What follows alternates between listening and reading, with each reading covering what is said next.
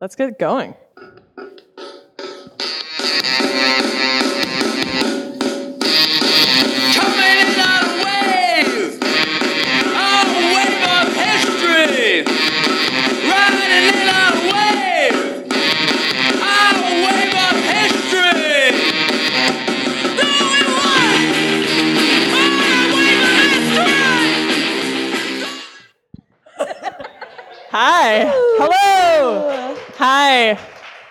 Hello, and welcome to Drawing a Dialogue. Um, Drawing a Dialogue is a podcast where we put comics into educational and historical contexts. Um, my name is Kathy G. Johnson. I'm a cartoonist, scholar, and educator. And my name is E. Jackson, and I'm a cartoonist scholar. We want to thank Comic Arts Los Angeles for inviting us. It's a very humbling and awesome experience. And thank you all for coming to see us. Yeah. In our, our live recording of our show. um, uh, I'm just going to start saying the topic summary, but is there Yeah. anything you want to interject? No. All right. Um, so, our episode summary this is episode eight. It is titled History of Low Culture and the Benefits of Cartooning in Education. So, the summary is uh, historically, mass produced media is monikered as low culture, while fine art is high. Where does this dichotomy come from? How are comics treated in this binary? And how can educators take advantage of it? Join us Don't think you need to. read that part. um, while we dissect the accessible, the history of accessible media and how comics in the classroom can benefit. Take it away. E. oh, cool. So, um, if you've never listened to us, normally I start off by kind of giving a overview of the historical kind of context of the show, or not the show, the topic. Um, so today I wanted to talk about low culture because we've already kind of we did an episode about high art, um, kind of talking about like where this divide came from. We talked about um, there's an essay by Clement Greenberg from the 40s called Avant Garde versus Kitsch, where he kind of creates this idea of kitsch being work that is like lesser, essentially like mass produced, but th- he wasn't the creator of this idea of low culture. Um, so almost everything I'm talking about today is going to come from two books: A Social History of the Media by Asa Briggs and Peter Burke, which I actually I have it with me, and Art in the Age of Mass Media by uh, John A. Walker. Basically, I'm just going to jump right into it if that's cool. Yeah, no, please do. All right. Tell me about it. So the way we think of art and culture generally is divided into this hierarchy of high, middle, and low. Um, and I'm going to read a quote real quick from Art in the Age of Mass Media. It is surely no coincidence that this hierarchical schema echoes the division of European society into three classes the aristocracy, the bourgeoisie or middle class, and the proletariat or working class. So generally speaking, high art, high culture are things like fine art, which uh, is usually considered painting, sculpture, architecture, poetry, and music. Um, opera, fancy theater, like you, you know, you, you have like a mental image, right? Like when I say fine art, you can like think of it.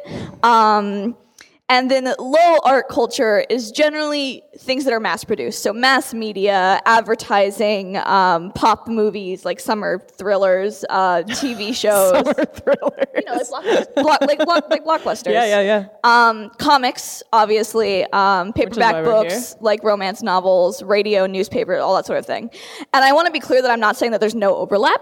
There's definitely comics that are considered into like the high culture category. Usually that's in the form of literature. So like when we talk about comics that have kind of broken that barrier, they're still not considered high art. It's like Maus is considered like a fantastic piece of literature, but not Yeah, yeah, yeah. a piece of high art. Yeah. Um, so I want to lay out a little bit of a timeline for you. Historically, the study of communication, um, oral and written, has existed since classical times. Um, so Classical times. Greek, Roman, All right, thank yeah, you. Yeah, classical time, yeah. Um, you know when the Greeks existed. we usually we're talking from like a Western perspective of Yeah. like Europe, uh, mostly to be clear. Um, before the invention of the printing press in 1450, oral communication was the media, and that was like a hugely impactful thing. And it's really important not to a lot of times when people talk about the print revolution, they act as if there was no media before print, but there definitely was. it was just oral, like songs, plays, oral stories, that sort of thing. But the invention of print did change things, namely because it made it possible for people that were considered uh, lower in the social cultural hierarchy to read and study religious texts without having to go to the authority of the church. Um, so from the get-go, people in higher societal positions, namely church figures, didn't like it. um, and this is a thing that comes up again and again where what happens is a t- there's a technological advancement that makes it possible for people in a lower hierarchy to access information that was previously controlled by people in higher positions of power and so it's a bad thing because we don't want that to be challenged. Um, and I have this really funny quote from this is an English poet named Andrew Marvell in 16, 1672. And he wrote, O printing, how thou hast disturbed the peace of mankind. Um, so, and this is actually interesting is that newspapers were considered one of the most dangerous things. Like when newspapers first started being dis- disseminated and people could get political news and economic news and all that, no one thought newspapers were like a good thing. People were very anti-newspaper, which is like interesting because now we think of newspapers as like a, a tenet of our democracy. What our grandpa reads. Well, my father works at a newspaper, so I have a Yeah. higher opinion, I guess, than most people. Um, so when leisure reading became a thing, so reading for pleasure is relatively modern. Um, it began in the 14th, 15th centuries. So prior to that, reading was something you did for study. It wasn't like, oh, I have a nice book I want to read. When leisure reading became a thing, it was considered dangerous, especially when practiced by subordinate groups, which were women and the common people. Um, there was actually in the 15, the mid 1500s a decline in images of the Virgin Mary reading in response to the demonization of reading by the Catholic Church. So there were images of the Virgin Mary like Yeah. reading books and stuff. Yeah, in the Middle Ages, it was pretty common. There'd be like religious iconography of the Virgin Mary reading like a little religious text. Um, the Catholic Church didn't want people reading because Oh. it meant that they could think for themselves Yeah. about the tenets of Catholicism. um, so they banned images of people reading in religious imagery.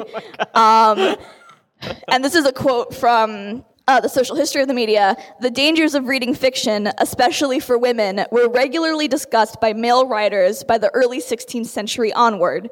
Um, so again, over and over again, this is echoing concerns that people used to have about theater, like back when theater, and it's still we've talked about like theater is still considered kind of like Yeah, yeah. I mean, theater is still where um, the queers go. Yeah. Right? It still has like a certain uh, t- flavor to it. Yeah, and I'm Yeah. sure like that's a pretty commonly taught thing too that like Shakespeare in his time was considered like lowbrow. And it was like common people enjoyed plays, so they're dangerous and they corrupt us. Yeah. Um, sure. So basically, what I'm getting at is throughout history, there have been advancements in communication technology or cultural developments that led to something being widely enjoyed um, by lower class people. And when this happens, it is demonized and looked down upon and separated from the activities that are enjoyed by um, people in higher societal positions. And I'm saying that instead of just higher classes because this is, I'm talking like pre capitalism, so it wasn't the same. There's always been like strata, but it's revolved around different things. Can you tell me what continents we're talking about? Europe. Europe. Europe. Okay. Yeah. And printing has a very different history in Asia, depending on where you are. Like China and Japan had block printing for centuries because they had a different type, you know, like the language is different. And then I think this is interesting. Korea actually developed a printing press really similar to the mm-hmm. Gutenberg printing press, like before Yeah. Gutenberg did. And people think that that might have been why. That like they were like, oh no, the Koreans did it, so we have to do it. Oh, no. So that's pre-industrialization is what I'm talking about. Then we get into industrialization. Industrialization is this huge, big cultural thing that would take way too long for me to break down. Um, but it's really important because it allows for the creation of modern manufacturing methods, which really importantly means reproduction. So reproduction, this idea that you can make something and then you can make it again and again and again and again really cheaply and distribute it really cheaply. So it's no longer um, like handmade, handwritten texts that take forever and ever. Um, Illuminated manuscripts. Right. Interestingly, um, Marxism developed in the 19th century as a response to this. Um, Marx was a really big fan of steam and a really big fan of industrialization, but saw revolution through class struggle between the owners of the machines and the proles that worked for them. Marx actually came up with the term hegemony, Oh yeah. um, which we now use like constantly to describe. So, explain. Uh, just summarize it for me, yeah, real he- quick. Let me just Just Google hegemony. I'm gonna Google me. hegemony for you. Basically, um, leadership or dominance, especially by one country or social group over others. So, Cool. like working like the higher up hegemony over um, recording, no, not recording, reproduction Yeah. stuff. So, this is where we start to get into this idea of like, how does this fit in with the arts? Um, in the Middle Ages and, and ancient times, um, visual arts were crafts like shoemaking or cooking, things that um, were useful, served a purpose. In the Renaissance onward, artists succeeded in raising the low social status of the visual arts by emphasizing their intellectual, theoretical, and learned character. So this change comes after print, after the Reformation, and enforces the idea, it re- creates this idea that reproduction, um, the idea of like making something multiple times, reduces the aesthetic value of it. So the importance is that they're making like this one special item for this one special purpose, and it's tied to this. Um, so mass replication via modern manufacturing undermines the fine arts by threatening to get rid of their mystique. So we think of the arts as like very mystified, right? Like we don't know how it's done. Common, Where does your inspiration come from? We can't the- connect to the it. Question everyone gets. you know, if you're not an artist, you just don't understand, right? Yeah. Um, fine art does do reproductions um, and did them prior to modern methods, but it's very carefully controlled in the form of limited editions, Okay. right? Or like in the case of photography, there's like the one special photo, right? There's like the one main, I think they call it like a silver print, and then like all the others are like lesser value. Um, and these preserve the special authenticity of the original. Modernism is an art movement, is very into authenticity. So modernism is the movement that Clement Greenberg, who I mentioned earlier, was writing about. Um, 1950s. We're Yeah. we're hopping centuries here. we're hot. Well, after industrialization, it starts to move really fast. Okay. Yeah. Um, so historically, um, historically, fine arts is associated with certain mediums. I talked about that before. It's painting, sculpture, architecture, poetry, music. Those are the historical fine arts. Um, contemporarily, obviously, fine artists employ a lot of technology, right? Like no one, pe- there are people who are still doing like very meticulous old school methods, but like people use productions. There's digital videos and things like that. Um, and the connection then isn't that fine art is not made with modern technology. It's that fine art is functionally useless. it's fine art because the only purpose it serves is that it's art. Okay. Well, you know. Functionally useless is so dramatic a thing to say.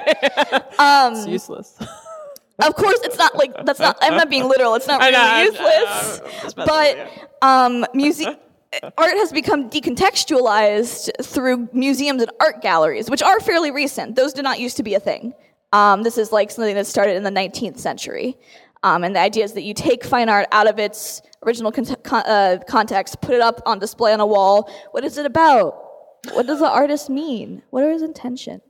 Okay. What are his thoughts? So, um, Wait, what's the context before that? Churches? Yeah, usually like church iconography, religious purposes, Okay. or like people commissioned it for things. For their homes, Yeah. portraits. Okay, okay. yeah.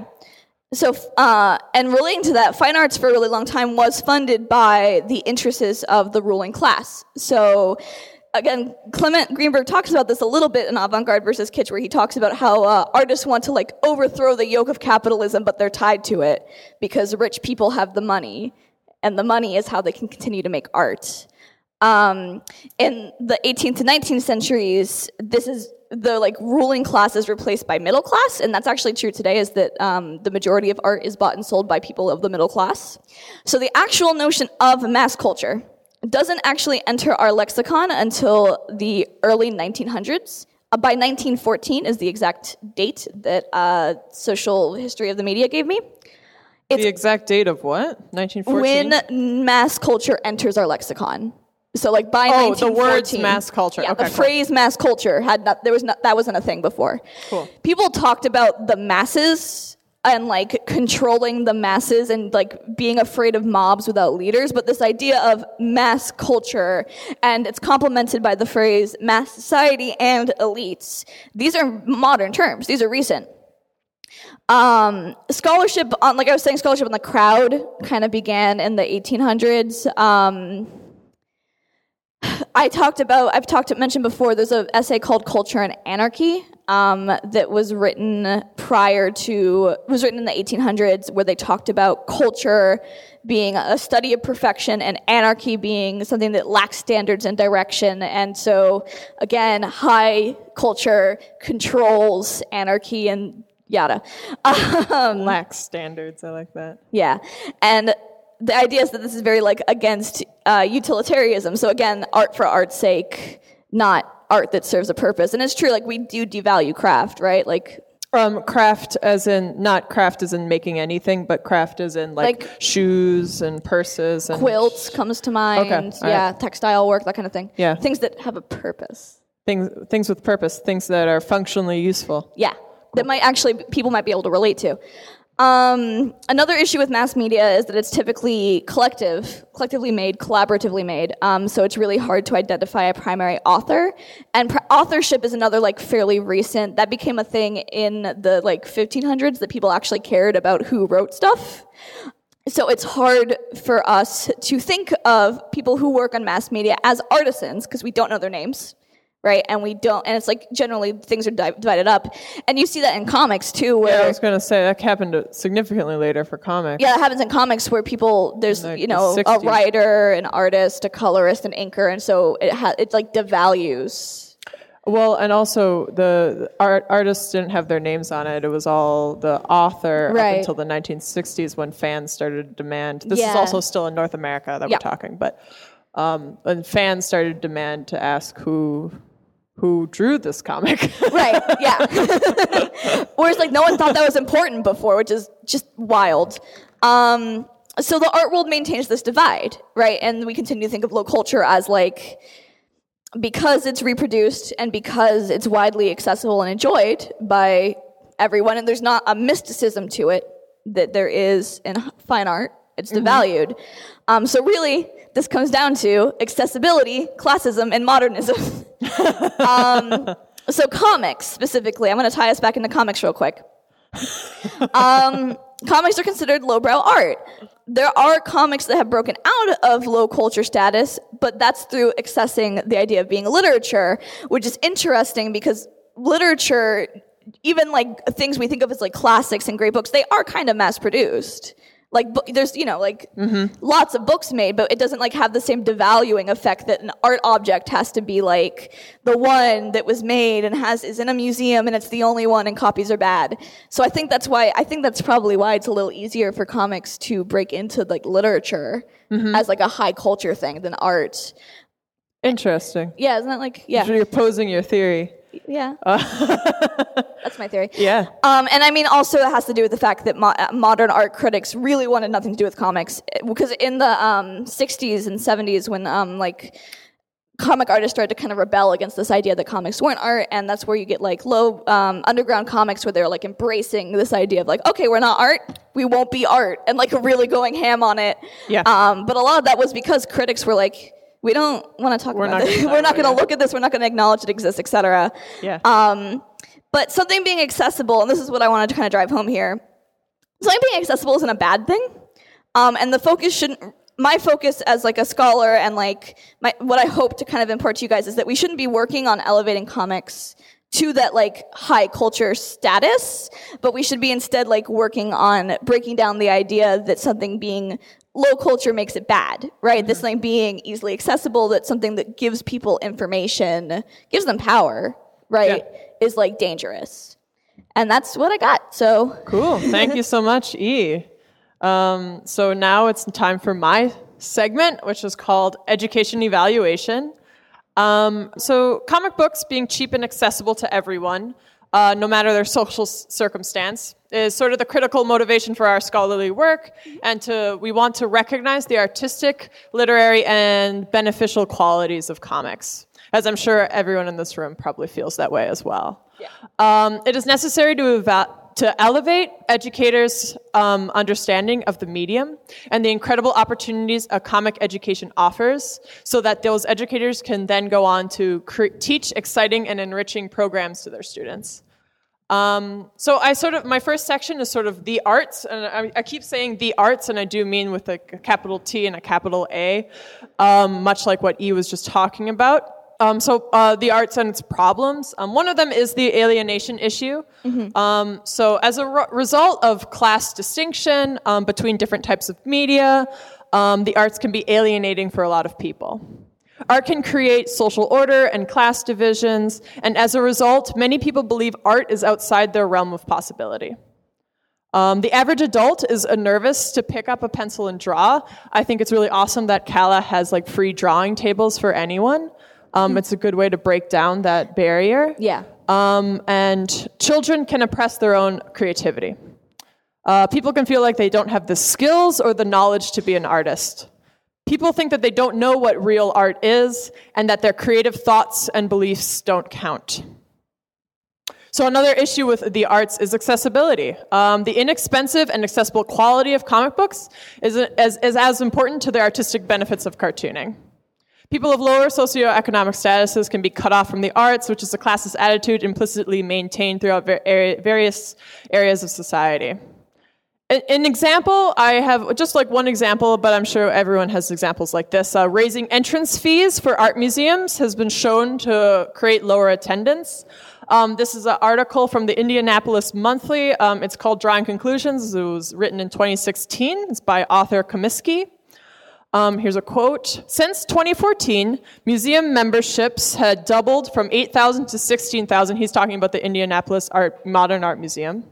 Noticeably absent from the speech, however, was the mention of any IMA's um, biggest news from 2015 the introduction of the $18 admission charge after being free for almost the past half century. So not only, so attendance dropped from 400,000 annual visitors to 160,000, which is a drop of 60%. But their museum membership has doubled and the membership costs hundreds thousands of dollars. Right. Um, so this was hailed as a success, successful program because they were more interested in creating more revenue than they were interested in, in creating more attendance. Um, however, um, we talk about libraries a lot. Yeah. That libraries are where comics are housed, and they are free and accessible to everyone. Support your local library. Support your local library. um, so why are art the arts good in education? This seems like an argument that um, I just finished my master's degree in art education, and it seemed about half of my classmates basically did their master's degree in why we need art in schools.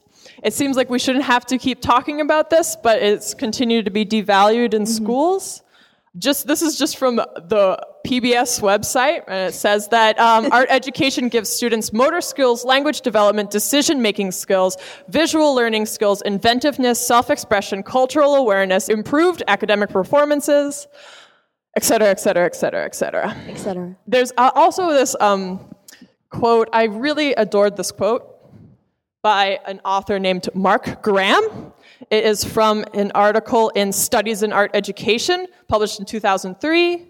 Um, his article is titled Responding to the Demise of Adolescent Art Making Charting the Course of Adolescent D- Development in an Exceptional Art Classroom. So, this is quite a long quote. Bear with me. All right. The precipitous decline in artistic activity among older children is one of the most challenging problems for artistic development. Ask a group of kindergarten students, can you draw? And many will raise their hands. But very few 12th graders will say, yes, I can draw. Adolescence is a time of deep and conflicting feelings about identity, when it is p- possible to, to, con- to contemplate many abstract notions where there is an increasing ability to discern aesthetic qualities in imagery. It seems like a perfect time for artistic expression. Yet the sad fact about artistic development among older children is that there is so little of it. As Prizzer notes, Prizzer is someone he's quoting, blah, blah, blah. Early adolescence is the graveyard of artistic activity. Most secondary art programs are designed for students who will choose to become art majors or go on to art schools. The visual arts are seen usually are usually seen as the exclusive domain of the artistically gifted. Mm-hmm. The abandon of art making is not a problem if graphic representation is viewed as idiosyncratic aspect of development reserved for the gifted child. So he's just saying development art, of art making should not be reserved for just gifted children. Right. What if art making and artistic understanding hold more developmental possibilities? What if graphic expression is a unique way of thinking, understanding, and knowing the world outside ourselves? Much of our understanding of who we are comes to us through the visual artifacts of our culture. The need for shape, meaning, and construct knowledge is central to development, and visual artistry is a unique way of repre- to represent understanding. The mind is a cultural achievement, and art education is ultimately about the development of the mind. Furthermore, learning in the arts cultivates habits of thinking that have profound implications for learning in other disciplines, and the entire education, educational experience is impoverished without the contribution of the artistic dimension. Thank you. um, how can comics? So, how can comics be used to br- get students into art? Um, so I just have a few, like a bunch of numbers, but I'm sure a lot of people in this room already know this. Comic bo- books are extremely popular among the lives of young people. Um, between the years of 2000 and 2015, estimated sales by the largest comic book distributor, Diamond Com- Comic Distributors, reported a 268% growth from 255 million to 940 million dollars 2016. The Young Adult Library Services Association, YALSA, has been publishing the great graphic novels for teens annually since 2007. Gene Yang got um, uh, the MacArthur Fellowship Grant. Um, Raina Telgemeier spent 240 weeks on the New York Times bestseller list until that category was eliminated. Um, the Washington Post reports that the only uh, area within adult fiction that rose in sales between 2015 and 2016 was comic and graphic novels, with a whopping 12% increase. Every other s- category that they watch decreased in publishing. So it's very popular, E. Yeah, it is. Comic books. They are very popular. well, even so, I work in a museum and like a dedicated drawing space where people can come in to draw. And I, do- I talk to kids constantly, and every single time I'm like, "Oh, I draw comics." They're like, "I love comics. I want to draw comics." And I'm like, "Yeah, draw comics." Oh, yeah. So there are numbers to prove the popularity of comic books, but there's also people. Ask any librarian, as any librarian will tell you, comic books fly off the shelves. Children and teens read comic books voraciously. Yep. Uh, publishers are expanding the industry now. Everyone wants a YA graphic novel, right? um, so it's popular. It's a popular media. But that begs the question is it art? And then another question does it matter?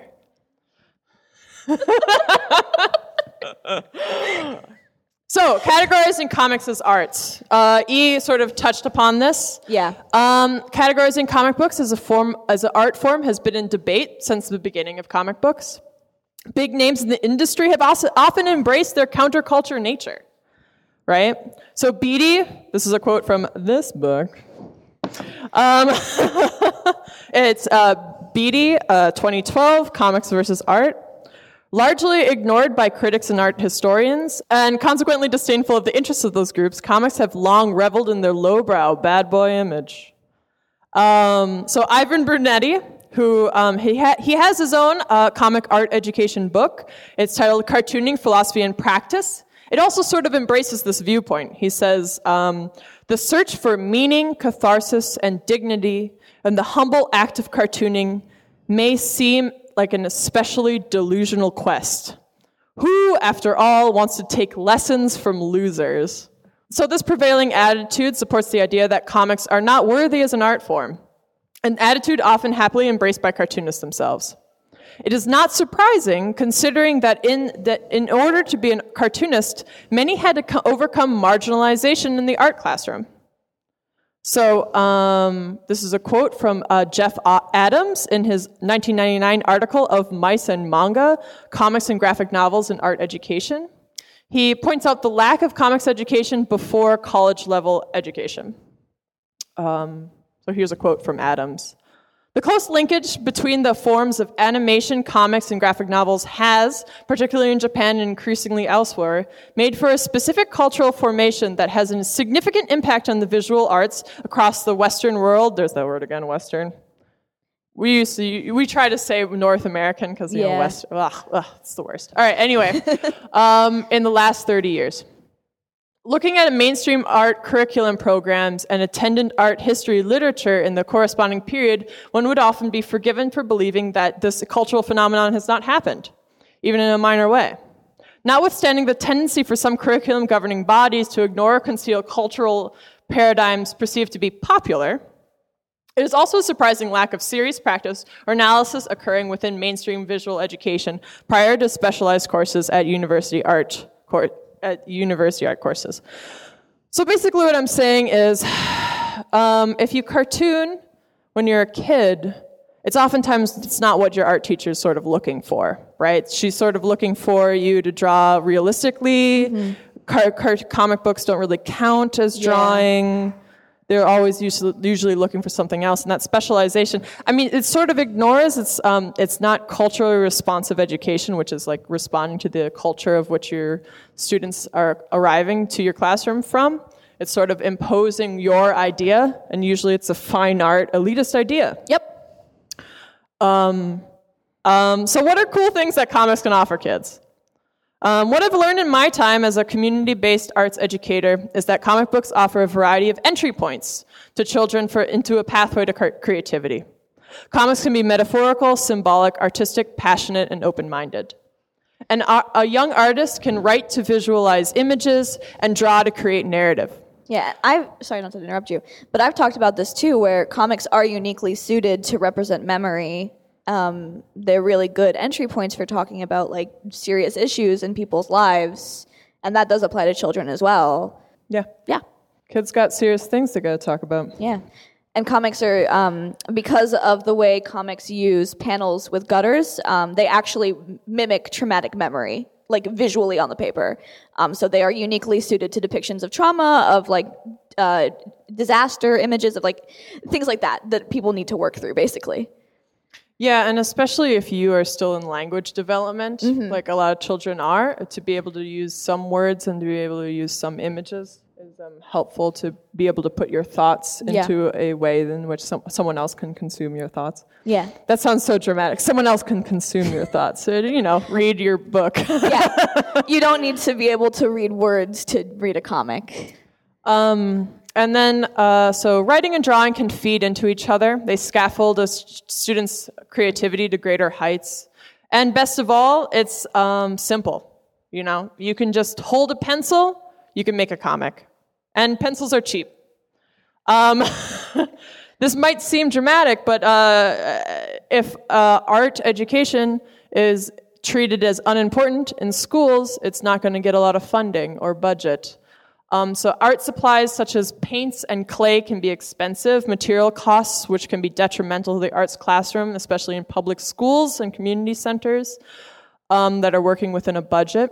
But comics can be made with a number two pencil and paper, which are materials that are readily available in any North American school. Um, so the arts alienation and bridging that gap. Um, that's this amorphous idea that comics may or may not be art that I think art educators can take advantage of. Yeah. Comic books are a populist medium, and they can be used to bridge the divide between people who think they are, who already think of themselves as creative, and people who don't think they're creative. The purpose is not to elevate comic books to fine art. Yes. That's, I, I, I'm not interested in that. Um, but to capitalize on the opportunities it presents. Elitism is not, elitism is not the end goal. It's a positive thing that com- graphic novels can be borrowed from the library and that web comics and Japanese manga fan translations can be read for free online. Comic books' popularity, accessibility, and artistic approachability create a fantastic opportunity that art educators can take advantage of. Yeah. Cartooning offers an adaptable art education for children of all experiences. Graphic novels have multiple entry points that allo- allow students to create, to explore the medium and develop their own creativity. Drawings can develop storytelling and words can instigate imagery. So I have a quote from a Olson in her book, uh, Envisioning Writing, that ta- summarizes these advantages. When children are educated in both the visual and verbal modes of learning, they can move back and forth between those, these domains without effort. When the verbal mode is no longer able to be, provide information or insight, the child then can move naturally and comfortably to the visual mode for, for new insight and new information. In addition to creating multiple entrances for imagination, the adaptability of comic books creates opportunities to address the diversity of experiences in child, children's development. Cartooning can speak directly to children of marginalized experience, who children who, in, in any aspect, are made to feel small by the culture and society in which they find themselves. In my practice, I pay attention to the needs of all students that range. So here's the range of students: neurodiversity, socioeconomic status, race, gender, sexuality, transgender status, immigration status, and other, uh, any other number of intersectional and marginalized identities. Right. Children of minority experience have unique competencies that deserve inclusion and integration.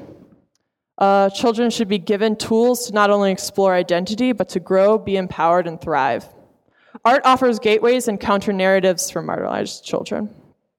Um, my educational practice focuses on the positive identity building aspects of creativity. There is often a lack of space to create or explore um, are their, the identity of marginalized youth who are inundated with the narrative that has been written for them, stratified by prejudice, discrimination, and segregation.